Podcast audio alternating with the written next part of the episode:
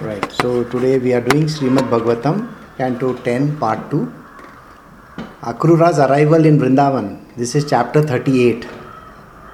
So we have missed one entire week in between. So let us continue with this. this is, if you recollect, last time uh, Akrura has been told very clearly by his master, rather, uh, the king, that he is supposed to bring Krishna and Balram so that they can be killed. So there is an elephant waiting for him, and then there is this Mushi, that uh, Malla are there, two of them. So if he escapes the elephant, then then there is going to be another person over there who will be waiting. So now let us see what happens. Sukdev Goswami said, After passing the night in the city of Mathura, the high minded Akrura mounted the chariot and set off for the cowherd village of Nanda Maharaj. So now Akrura is going to go to Vrindavan so that he can bring Krishna in. As he travelled on the road, the great soul Akrura felt tremendous devotion for the lotus eyed personality of Godhead and thus he began to consider as follows. Sri Akrura thought, What pious deeds have I done? What severe austerities undergone? What worship performed or charity given so that today I will see Lord Keshava? So Akrura is thinking that I must have done something really spectacular in my life, that I am going to bring Krishna in. Now, what is Akrura actually telling? He is saying some things which we should understand in our spiritual domain. In the spiritual world, we have to know that nothing goes waste. Your prayers are never going to go waste your devotion to the Lord is never going to go waste. So, if, let us say, for example, in our previous life, if we have been devoted to the Lord and we have done something, and by chance, by chance, the person has died during that particular period where you have not been able to reach God or see Him, then in the next life, he continues from where he left off. Okay, and uh, it's just like the serials that go on isn't it? So the next serial of course they have a small flashback but uh, human beings don't have a flashback.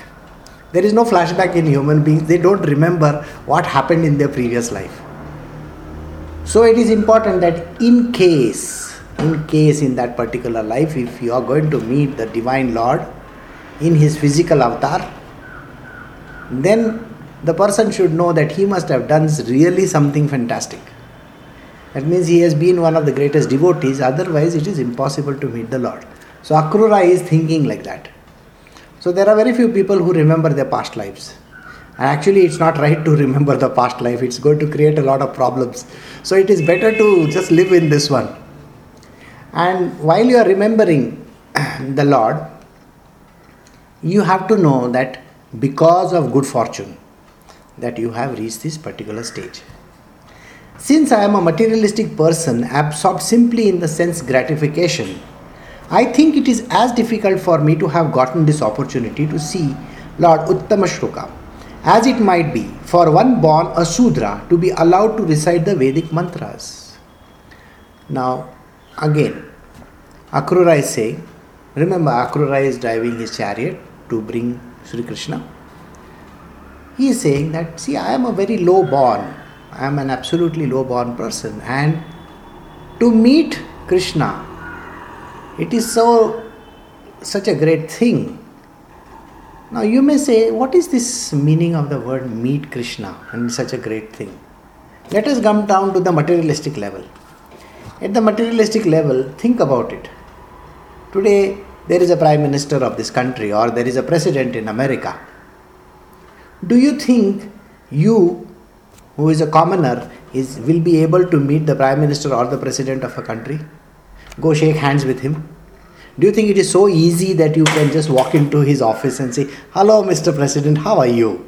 Or go and meet Mr. Narendra Modi and say, Narendra Modi ji, kaise hain aap? You think it is so easy? Forget about that. Even to meet Shah Rukh Khan, it's going to be tough. so don't talk about it. So understand this this person is a commoner A commoner is a Shudra. And Shudra is basically there is no caste like a Shudra caste, okay? Shudra are the working class. People who work for their living, who have to earn for their living. They are they they work in such a way that they get their salaries at the end of the month. They are not the leadership people. They don't have leadership qualities in them. They are basically workers or people who work for somebody else. Then we have the Vaishyas. Vaishyas are the business people. They do transactions. Transactions of different kinds, either with money or with people or so on and so forth. Now you will say money. Money you understand very clearly.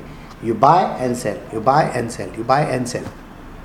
Then you will say, what is the meaning of transactions by people? There are human resources people, aren't they? what do they do? They transact with people. They give, there are consultants, you know, consultants are there. The consultants are doing certain jobs. They are transacting. they are transacting some things. Then we have the leadership, that is the Kshatriya. And then the last is called Brahmanas. I don't think there are any Brahmanas there in this world because the knowers of Brahma are zero. Brahma today is like a completely a distant horizon somewhere. Nobody knows where it is. Sometimes it appears, sometimes it doesn't. So, Akrura is saying, I am a low caste person. I am a person who is from absolutely a lower category. I am like a worker. And as a worker, I am going to meet Sri Krishna. It is a great thing. You are going to meet God. So that is the reason why he says it's a very great opportunity for me. But enough of such thoughts. After all, even a fallen soul like me can have the chance to behold the infallible Supreme Lord. For one of the conditioned souls being swept along in the river of time may sometimes reach the shores. Shore.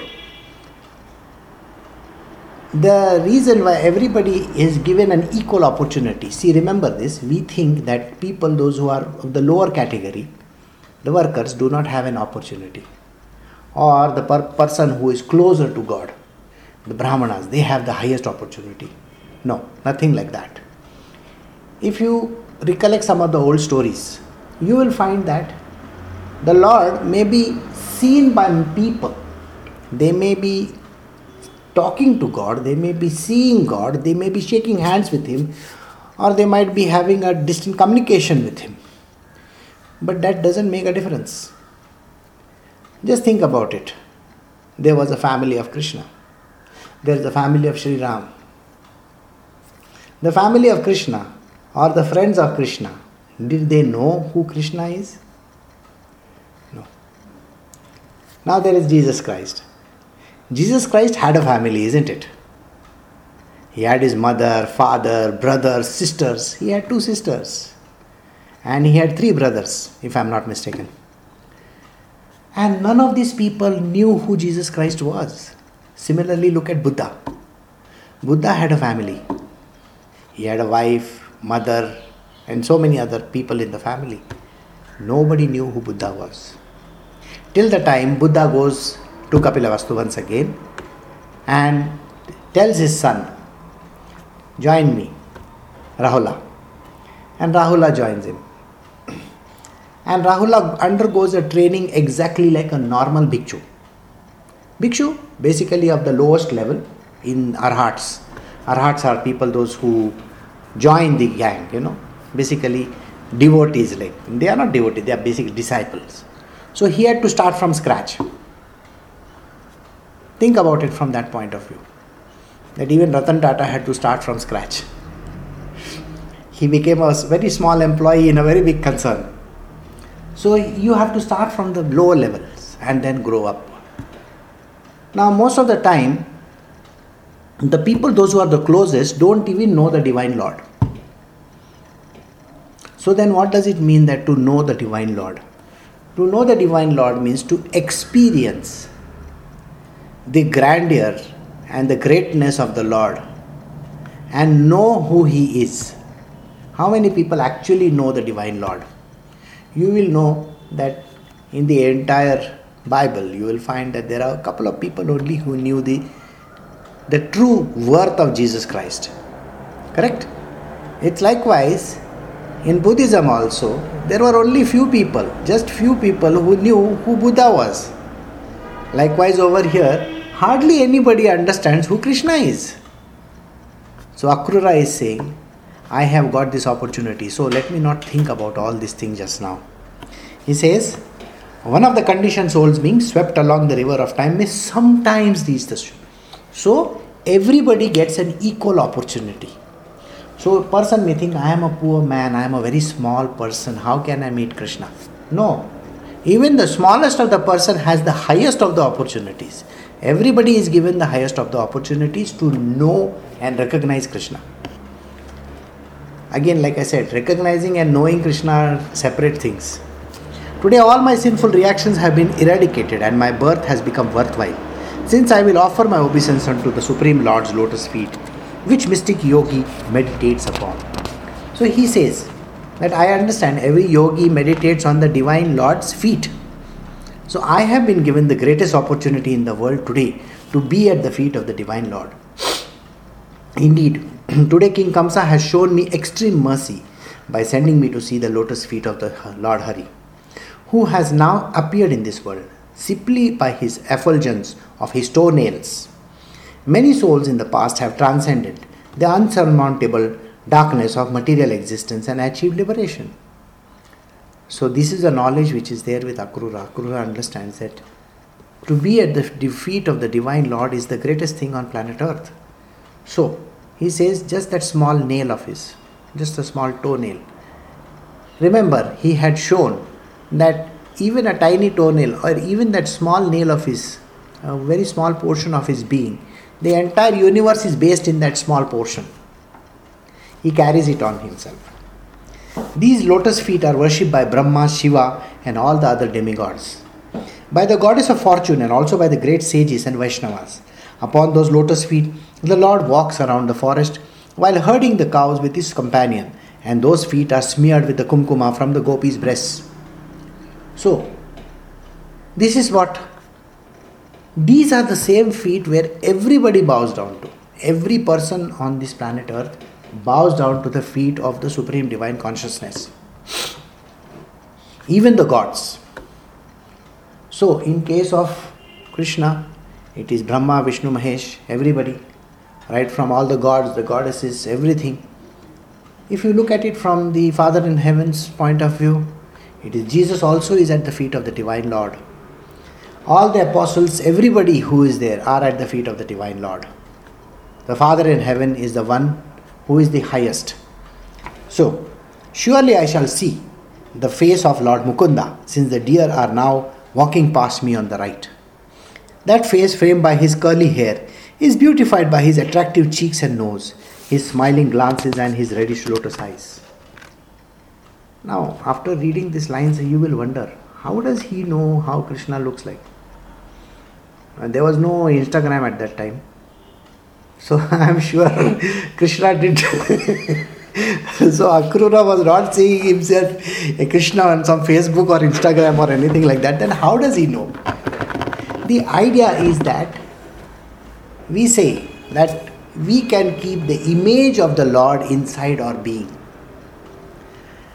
Yesterday we were doing one line where it was important to say, you know, that why is an image important?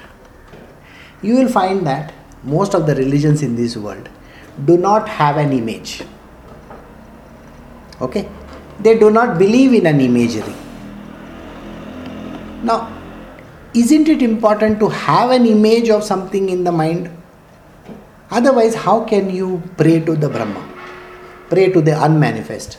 Now, the Buddhists pray to the unmanifest. Okay? The Muslims pray to the unmanifest, that is Allah. Everybody prays to the unmanifest. A lot of world population prays to the unmanifest. Those in Bali also pray to the unmanifest. They are Hindus. In India also there are a lot of Advait. They pray to the unmanifest. But is anybody able to recognize the unmanifest? We are human beings. You know, it is very easy to say, a boy will say, I want a beautiful girl in marriage, okay? I want to have a very beautiful girlfriend. What does beautiful girlfriend mean?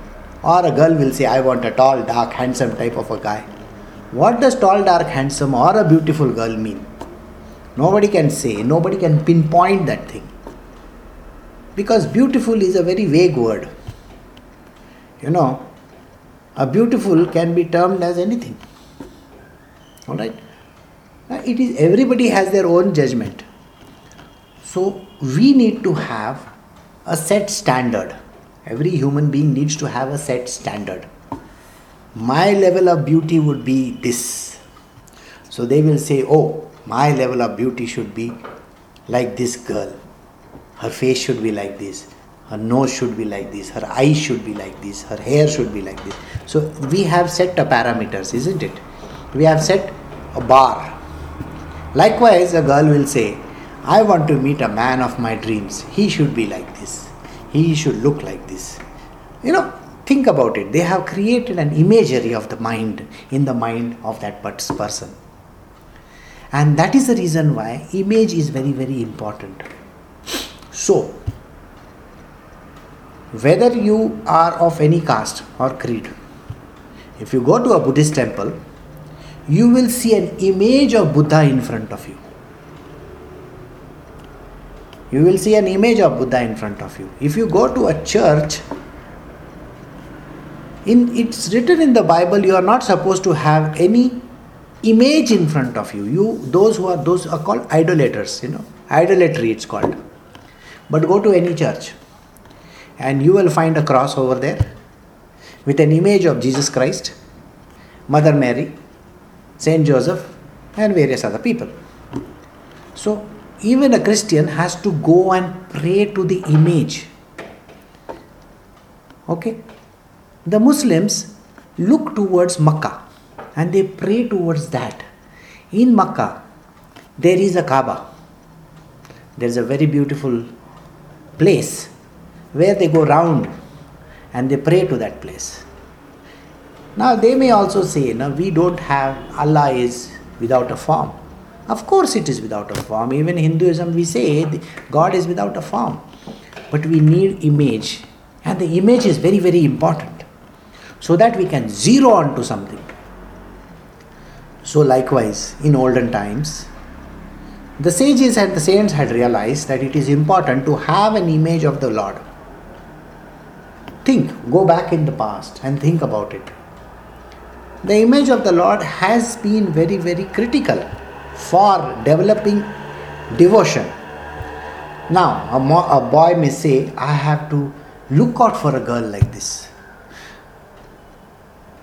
You know, every girl that he meets, he will say, reject, reject, reject, and reject. Or this girl who wants a tall, dark, handsome type of a guy will keep on rejecting every person.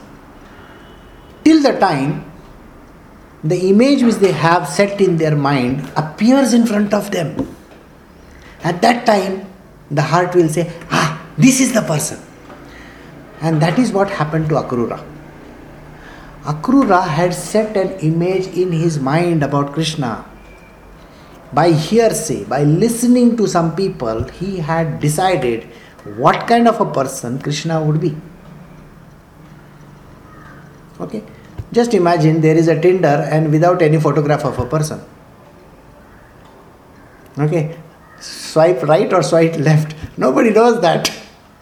So, so the only thing is when you see the person's photograph, then your mind works and then you say, oh, this is good person. I want to meet this person. And send the invite out. And this is exactly how it works. You have to see the person. You have to see the face and the image of that person. Then only you will understand. So, this line is extremely important. We need to have the image. So, Akrura has set an image in his mind, and this is his mind talking. The mind says, Surely I will say the face of Lord Mukunda. Hmm? Since the deer are now walking past me on the right, what do you mean by the deer is walking past on the right? You should know that those, the deer, are only pally with those people who are very good to them. You know, even a dog, you know, a dog will bark at a person whom he doesn't like. But if the dog likes you, he's going to come and lick you isn't it? He is going to come round you, uh, turn in circles. Likewise, the deer are not running away from this person. That means they are there, very much there. That means Krishna is somewhere close by. So that face crowned by his curly hair is beautified by his attractive cheek and nose, his smiling glances and his reddish lotus eyes. I am going to see the Supreme Lord Vishnu, the reservoir of all the beauty, who by his own sweet will has now assumed a human like form to relieve the earth of the burden. Thus, there is no denying that my eyes will achieve the perfection of its existence. What do you mean by no sound? Is there?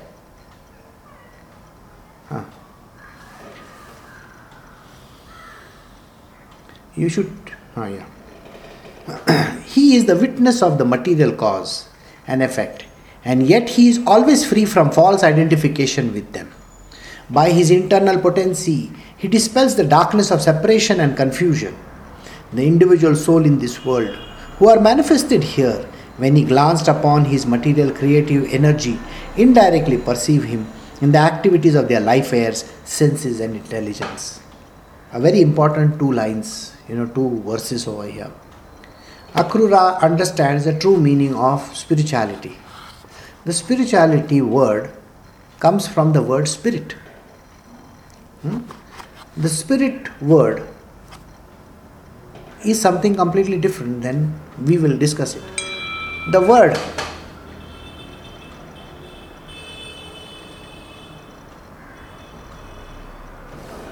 So, what is it that we have?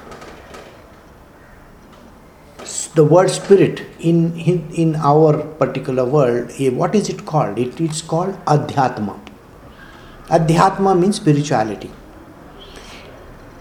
that which is related to the divine being inside of us. Okay, that is what it means. So, spirituality is also about the spirit within us. So, let us see what he saying. He says, every human being, every human being without an exception, by the way, even animals, birds, and all, but we are talking about human beings at this point in time. Every human being is born with that little essence of the divine Lord the life air, which is basically the prana. We do the prana pranayama, isn't it? We keep on breathing air in and out, and that runs our entire body and our system. The prana to the senses, the intelligence, and every other thing in our being is run by this divine nature or this divine being called the spirit, which is within us. And every human being should know this. So he says, Sri Krishna is in, in his part over here on the earth is taken a form of Vishnu. Because when the divine Lord takes a form, he takes a form of the form type, that is, somebody who is already existing in this material world. Now imagine, you know, yeah, uh, some of you have seen Star Wars. Okay?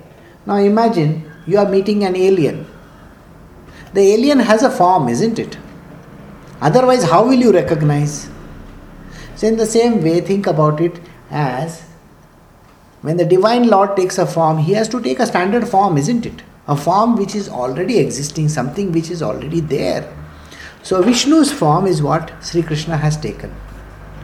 He is also called Sri Krishna on this planet Earth. It's the same divine, supreme divine consciousness which has taken a form as a human being.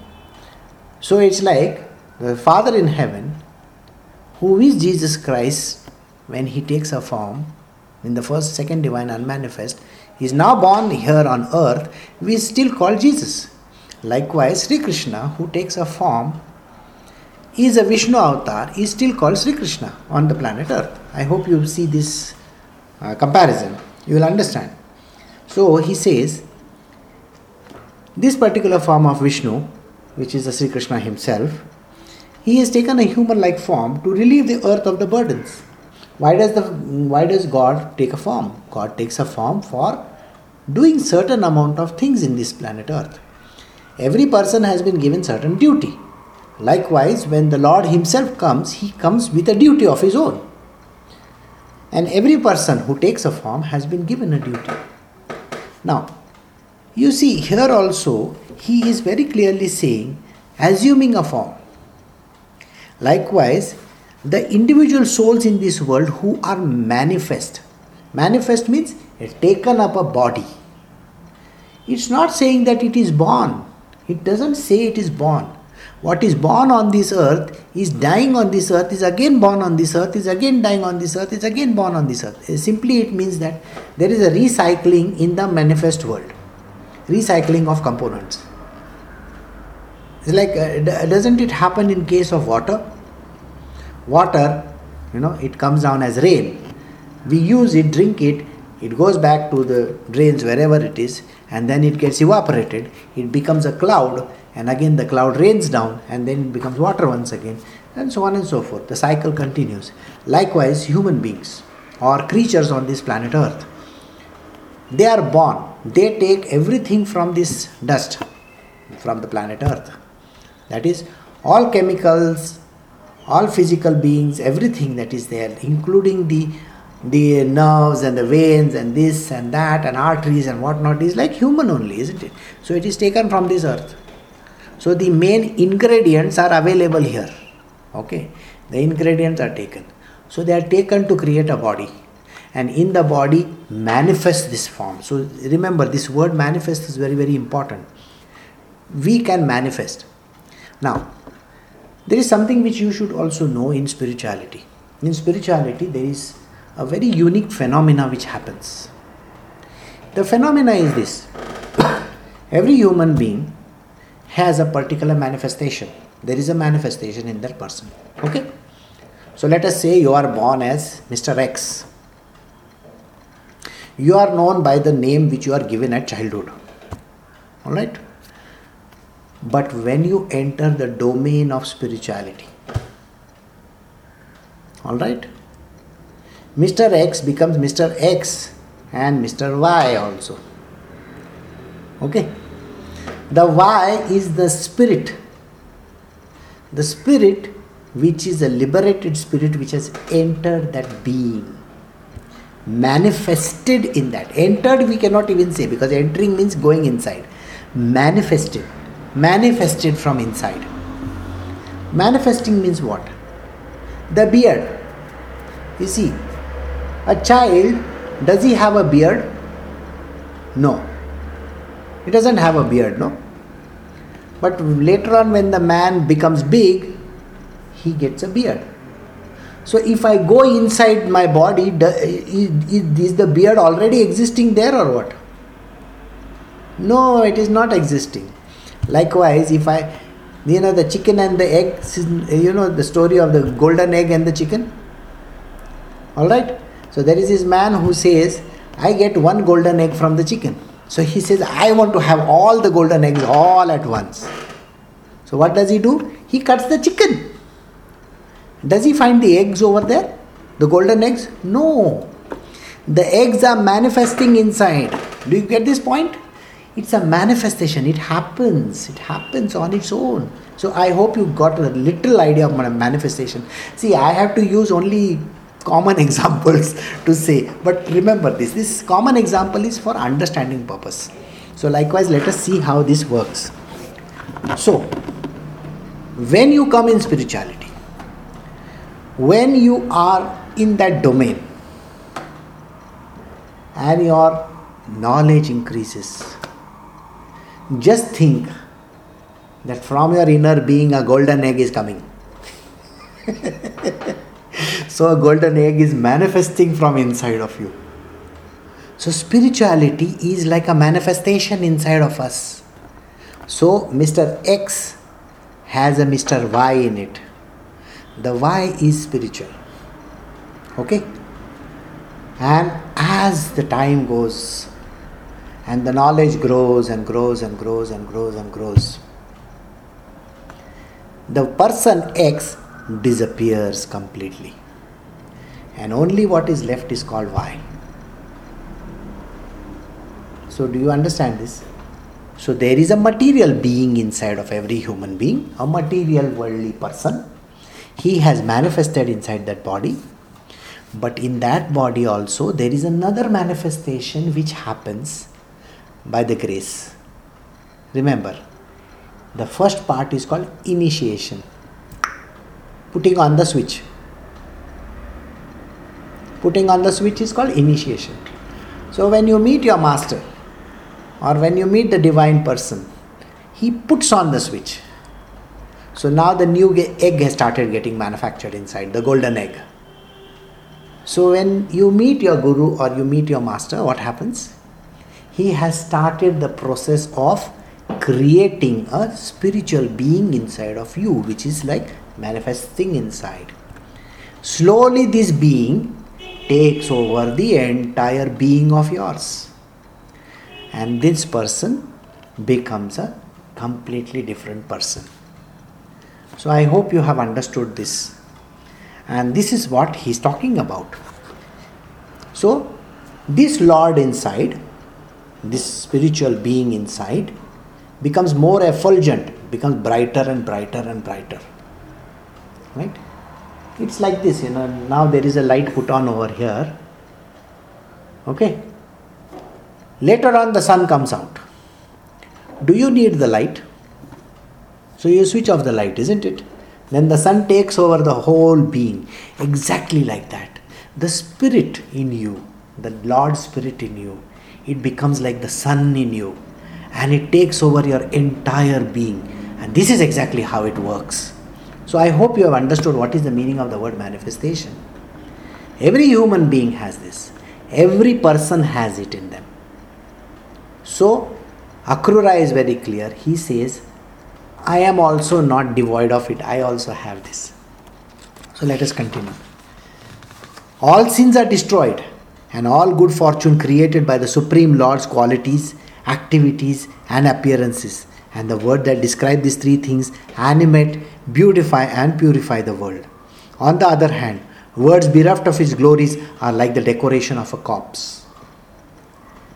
When you meet this divine being, when the manifestation happens inside of a human being, when this divine person inside grows, at that point in time, what happens is this all sins are destroyed.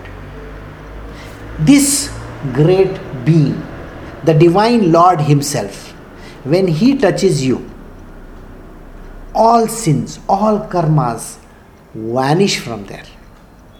And good fortune is created by the Lord's qualities. So here Akrura is giving you a similar example of what happens to human beings. So I hope you understand. Akrura one who is going to meet Sri Krishna, he is very clear that the moment I see Mr. Krishna, the form which he has taken, remember? The reason why I said Mr. Krishna is because it's a form of Vishnu he has taken. The moment he sees that form, what happens? The good fortune. It's all good fortune. How is he? He is supreme Lord. His qualities are immense, His qualities are stupendous, His qualities are outstanding. Activities, His activities are, you know, mind boggling. It brings about spiritual fervor in you. It's when you meet this person. Do you know what happens to you? You don't know what actually happens. Your eyes will water, your heart will want to you know, meet the person like as if you are meeting for the first time. You feel as if your mouth becomes dry, your tingling in the back is, your back is tingling. These are certain things that happen. And then you have a particular love established in you. Different kinds of love. Some people experience the love of one kind, that is of a friend some people experience the love of a lover. Some people experience the love of a mother or a father. So that is a parental love. There's a brotherly love. There's a love of different different kinds which each arises in that individual. Okay? Some of a lover. But like uh, we did yesterday, the highest love. Do you know what is the highest love? I don't know whether uh, any of you know about that kind of a love that highest love is called viraha bhakti. Viraha bhakti means viraha, separation. When there is separation, there is a highest kind of love experienced by the person. So Krishna himself has said, even Narada has said the same thing. Viraha Bhakti is the highest bhakti anybody can have. So let us see what happens. The same Supreme Lord has descended into the dynasty of the Satvatas to delight the exalted demigods who maintain the principles of religion he has created. Residing in Vrindavan, he spread his fame, which the demigods glorify in a song and which brings auspiciousness to all. Then I will at once alight. Sorry, today I shall certainly see him, the goal and the spiritual master of the great souls. Seeing him bring jubilation to all who have eyes, for he is the true beauty of the universe. Indeed, his personal form is the shelter desired by the goddess of fortune. Now, all the dawns of my life have become auspicious. So, Akrura is feeling mighty pleased that today he is going to meet the Supreme Divine Lord in person. And when he meets him, it, all his sins are going to go away. Then I will at once alight from my chariot and bow down to the lotus feet of Krishna and Balram, the supreme personalities of Godhead. They are the same feet that the great mystic yogis, striving for self realization, bear within their minds. Remember these words bear within their minds. You have to keep on meditating on the feet of the Divine Lord. I will also offer my obeisance to the Lord's cowherd boyfriends and to all the other residents of Vrindavana. And when I have fallen at his feet, the Almighty Lord will place his lotus hand upon my head. For those who seek shelter in him, because they are greatly disturbed by the powerful serpent of time, that hand removes all fear. We say, the hand of the divine Lord is on top. If you have seen, you know, most of the photographs or the images that you have seen in temples, there is always an Abhay Mudra. You know, become fearless. Isn't that how the mudra is? Like this. It says, become fearless. Right? That is what it means. One hand is the giving type, and the other one is the become fearless. So, when the Divine Lord puts His hand on top of my head, I will become fearless. By offering charity to that lotus hand, Purandara and Bali earned the status of Indra, king of heaven. And during the pleasures pastime of the Rasa dance, when the Lord wiped away the gopis' perspiration and removed their fatigue, the touch of their faces made them hand as fragrant as the sweet flower. So he is describing the various things which the hand of the divine Lord has done. The infallible Lord will not consider me as an enemy, even though Kamsa has sent me here as his messenger. After all, the omniscient Lord is the actual knower of the field of this material body, and with his perfect vision, he witnesses, both externally and internally, all the endeavors of the conditioned soul's heart. In this verse, I am sure you have seen a very important word is there. Everybody has to try, everybody has to work hard, everybody has to keep on progressing ahead and ahead and ahead. Nobody can stop. The world over here is all the endeavors. You have to keep on trying, trying, trying, trying, trying. So he says, the Divine Lord is watching all this. He knows everything. The moment the person comes in front of him, the Lord knows his entire background, his history, geography, everything. You understand what I'm saying? So, nobody is devoid of this. Okay? Thus, he will cast his smile, affection, affectionate glance upon me as I remain fixed with joint palms. Fallen in obeisance at his feet, then all my contamination will at once be dispelled, and I will give up all doubts and feel the most intense bliss. So, what happens when a person meets the Divine Lord? When the person meets the Divine Lord, he becomes fearless. That is the first thing. That is why Abhay Mudra is there. Abhay. Bhay. You know Bhay? Bhay means fear. Abhay means fearless. You become fearless. So Abhay Mudra, that particular form where he blesses you. Second thing which happens is when you touch down, you know, when you touch his lotus feet, what happens is the entire grace of the divine lord surges inside of you you become one with the divine lord at that time this contamination of the human soul that is happened because of the body everybody has taken a form i told you no? The form is there. We have all taken some forms. The manifestation is happening inside this body. So likewise this body is contaminated by the material worldly things. We are so much into I want this, I want that, I want to get married, I want to have children, I want to have a family, I want to have houses, cars, this, that, so many things. These are called contaminations of the material world.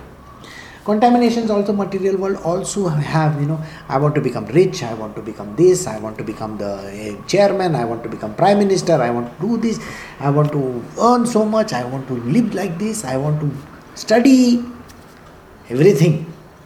All these wants and desires our body is filled with it. This body is filled with all these desires. And that is why it is said contaminated. Think about it all right let us see contamination and desire how does these two work all right think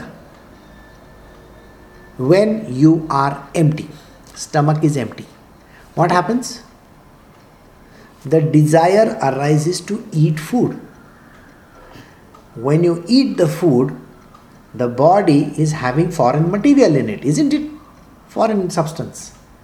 That means, let us say you are eating a small burger. Now, that burger is it not a foreign material inside this body?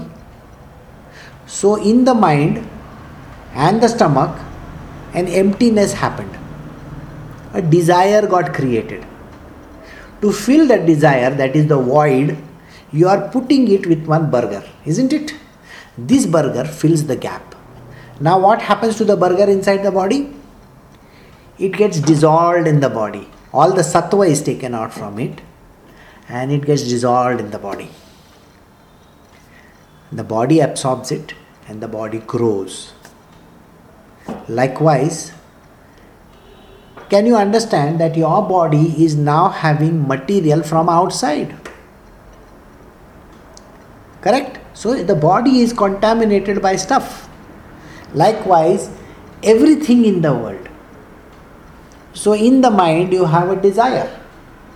The desire is to have a car, or to have a fancy house, or to have good clothes.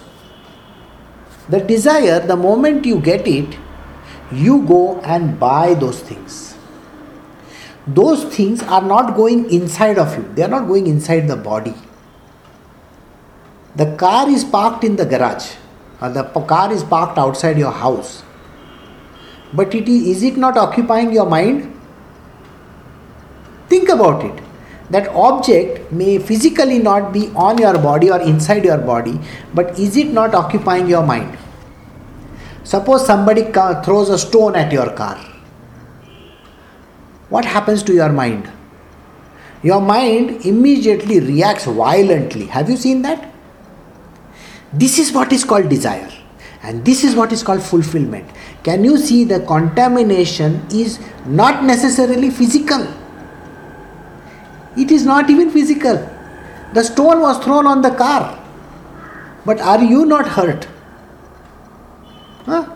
Likewise, from your body, you are giving either an egg or a sperm. From that, children are born. Correct? Now, the children are not inside your body, they are outside your body. That's a desire to have the children is inside, creates child outside. The child is outside. Suppose somebody comes and kidnaps the child or beats the child up are you not getting hurt? Your mind is getting hurt. So now think the desires of our material world, they are inside of us. Whether it is food, clothing, shelter, children, car, or whatever it is, they are hurting us because the desire creates this object. Object is created and this object is the contamination in us. Just like the burger went inside the body, it's a contamination. It is not from your body, remember, it's from outside. But it creates a space inside of you. Likewise, the car created a space inside of you, the child creates a space inside of you. If something happens to the child, we get hurt. If something happens to the car, we get hurt. This is the contamination of the material world. And this is where the problem starts. So he says, The moment I touch the feet of the Divine Lord, I become detached from all these things. Detached. I get removed from this material world. Now, what has happened? My feet are touching the Lord. Okay? It is like you are a wire which is touching the battery, the source of power. Okay? This wire is now running this power inside of it, isn't it? So imagine you are now connected to the central grid. The central grid is the divine Lord. Grid, you know, na? the power where it is generated and it gets somewhere accumulated in the center. You are now connected to that. Like you are connected to the internet. Somewhere down there, there is an internet. You are getting connected. The moment you are getting connected, you get disconnected from the material world. Earlier, there was no power, now it is there.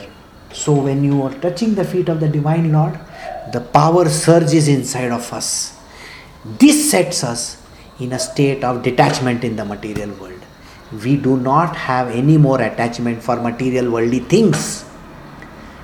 Then, the child which is born from this body or the food that you eat become outside.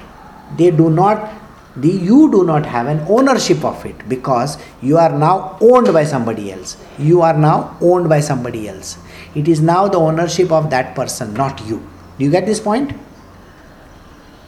think about it your company got bought by another organization till the day x you were working for x company suddenly this company buys your company up so now your master becomes that company isn't it Huh? Likewise, in the same way, you were earlier your own master. Now you got bought over by this great being, which we call as the Lord. So everything that you have now belongs to the Lord, isn't it? All the assets become His. Anything that is happening inside this body is connected to Him only. So now, did you understand this cycle? When you touch the feet of the Lord, you become Lord's property. When you become the Lord's property, everything is His alone. You, you don't own anything, boss. After this, no ownership of yours. So this is what. So this is the cycle that happens. Okay. So that is why he says, Thus he will cast his smiling, affectionate glance upon me as I remain fixed with joined palms, fallen in obeisance at his feet then all my contamination will at once be dispelled, and I will give up all doubts and feel the most intense bliss. Why feel the most intense bliss? Is because I do not have any ownership of any kind. Even if my car gets stolen, it's no longer my car. It is the boss's car, my God's car, isn't it? The child dies, or there is somebody kidnapping. It's not my problem anymore, it is my boss's problem the Lord's problem. It's not my issue anymore. You got what I'm saying? The ownership is rescinded. You no longer are the owner. The moment some other company owns this company of yours, this old company is no longer that owner of that, correct, isn't it? So, likewise, in the same way, the Lord becomes the owner of this body of yours and everything that is controlled by this body. So, it is the Lord's property. Recognizing me as an intimate friend and relative, Krishna will embrace me with his knightly arms, mighty arms, uh, instantly sanctifying my body and diminishing to nil all my material bondage, which is due to fruitive activities. I hope you understood this line. This line I already explained to you. Fruitive activities are those, those which are connected to the material world. Having been embraced by the all famous Lord Krishna, I will humbly stand before him and bowed head and joined palms and he will address me, My dear Akrura. At that very moment, my life's purpose will be fulfilled. Indeed, the life with anyone whom the Supreme Personality fails to recognize is simply pitiable. Till the Lord doesn't acknowledge you, your life is worthless. You are just living for your material worldly requirements or enjoyments. Till you are not accepted in the fold. Think about it. Now there is a new company which has taken over your company. Your new bosses are not accepting you. What will happen to you? you will get into very big trouble, boss. Likewise, the moment Sri Krishna accepts this person, then what happens? Then everything is his alone. So, the Supreme Lord has no favorite and no dearmost friend. And there is no, par- there is no, remember this, everybody thinks there is partiality. But the Lord is not partial, He is impartial. Nor does He consider anyone undesirable, despicable, or fit to be neglected. All the same, He lovingly reciprocates with His devotees in whatever manner they worship Him, just as the trees of the heaven fulfill the desires to whomsoever approaches them. So, whichever way you look at me, He will look back. So, remember, if you look with hatred, you will get hatred. If you look with love, you will get love from the Lord.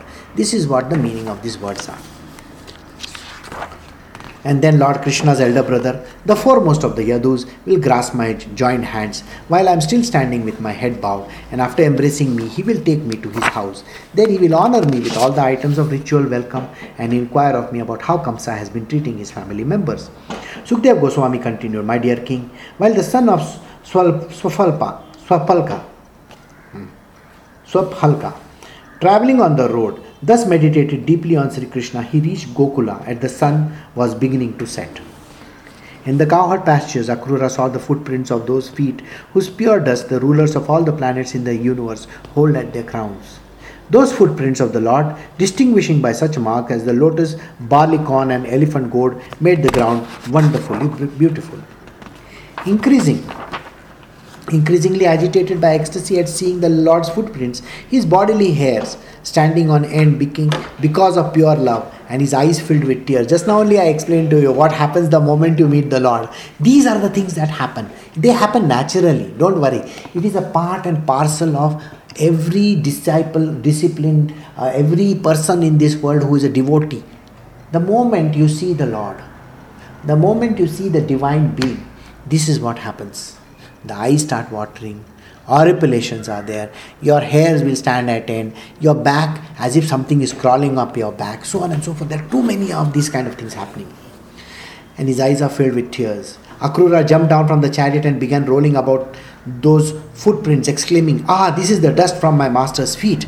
The very goal of life of all embodied beings is this ecstasy, which Akrura experienced when, upon receiving Kamsa's order, he put aside all pride, fear, and lamentations and absorbed himself in seeing, hearing, and describing the things that reminded him of Lord Krishna.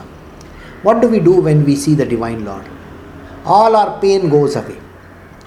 You know how many problems we have in our material world? We keep on cribbing and cribbing and cribbing and cribbing and cribbing and cribbing. There is no power, you have a problem. There is no power, what am I going to do? There is no water, what am I going to do? The rain is coming, what am I going to do? There is so many problems, you know, there is a snow outside, how will I go out? My car is having a problem, starting problem, yeah, hai, wo. You know how many problems we keep on complaining about full day and night? So the moment you meet the Lord, all the problems are gone. so all the lamentations go away, the pride goes away from us fear goes away. Akrura then saw Krishna and Balrama in the village of Vraja going to milk the cows. Krishna wore yellow garments, Balrama blue, and their eyes resembled autumnal lotuses. One of those two mighty armed youths, the sh- shelter of the goddess of fortune, had a dark blue complexion, and the other one was white. With their fine featured faces, they were the most beautiful of all the persons as they walked with the gait of young elephants, glancing about with compassionate smiles. These two exalted personalities beautified the cow pastures with their impressions of their feet, which bore the mark of the flag, lightning bolt, elephant goad, and lotus. The two lords, whose pastimes were very magnanimous and attractive, were ornamented with jeweled necklaces and flower garlands, anointed with auspicious fragrant substances, freshly bathed and dressed in spotless raiments. They were the primeval supreme personalities, the master and the original cause of the universe, who had for the welfare of the earth now descended in their distinct form of Keshava and Balrama. O King Parikshit, they resembled the two gold bedecked mountains, one of the emerald and the other of silver. At their effulgence, they dispelled the sky's darkness in all directions. So, it's a description of the two. Krishna and Balram, and the way they are. Akrura, overwhelmed with affection, quickly jumped down from his chariot and fell at the feet of Krishna and Balram like a rod. The joy on seeing the Supreme Lord flooded Akrura's eyes with tears and decorated his limbs with eruption of ecstasy. He felt such eagerness that he could not speak to present himself, O king. Recognizing Akrura, Lord Krishna drew him close to his hand, which bears the sign of the chariot wheel, and then embraced him. Krishna felt pleased, for he is always benignly disposed towards his surrendered devotees. So, the moment he comes in connect with the Divine Lord, he sees these two young boys going over there. Akrura falls at the feet of the Divine Lord, and the moment they do that, Krishna takes him very close. As Akrura stood with his head bowed, Lord Shankarshana, that is Balrama, grasped his joined hands, and then Balram took him to the house of the company of Lord Krishna. After inquiring from Akrura whether his trip has been comfortable, Balram offered him a first class seat, bathed his feet in accordance with the injunctions of the scriptures, and respectfully served him milk with honey. The Almighty Lord Balram presented Akrura with the gift of a cow, massaged his feet uh, to relieve him of fatigue, and then, with the great respect and faith, fed him suitably prepared food of various fine tastes. Now, this is the Adratitya, as we say, where we are welcoming the guest. It's very, very important. You know, uh, in our world, we say what is important in this world is we should always respect our guests. Hmm? Atiti Deva Bhava, we say these words, isn't it? So, when an Atiti comes to our house, it's our duty to ensure that he is in a perfect way we treat him very nicely, we welcome him with water and whatever food, eatables, this, that, all those things. When Akrura had eaten to his satisfaction, Lord Balram, the supreme knower of religious duties, offered him aromatic herbs for sweetening his mouth. Along with fragrances and flower garlands, the Akrura once again enjoyed the highest pleasure. Nanda Maharaj asked Akrura, O descendant of Dasharatha, how are you, all of you, maintaining yourself while the merciless Kamsa remains alive? You are just like sheep under the care of a butcher. There is always somebody over there who always has to start something wrong. I'm sure you know those who are the married people, they will be asked if you don't have children, the first question they will ask is, When are you going to have children? Those who are not married, the first thing that somebody is going to start is, When are you going to get married? there is already somebody over there. So, you know, the father of Krishna, he's uh, Krishna's father, he's the first thing that he asks is, How can you live in that place? Isn't that how the whole talk starts? How can you live in that place where you have such a dangerous guy as Kamsa living over there? I mean, why are you staying there? So, in the same way, that cruel self serving Kamsa murdered the infants of his own sister in her presence, even as he cried in anguish. So, why should you even ask about the well being of you, his subjects? Honored by Nanda Maharaj with these true and pleasing words of inquiry, Akrura forgot the fatigue of journey. So, we have come to the end of this chapter. It was a very interesting chapter, I am sure. And we will do Akrura's what he does next in the next one. So, we can stop over here.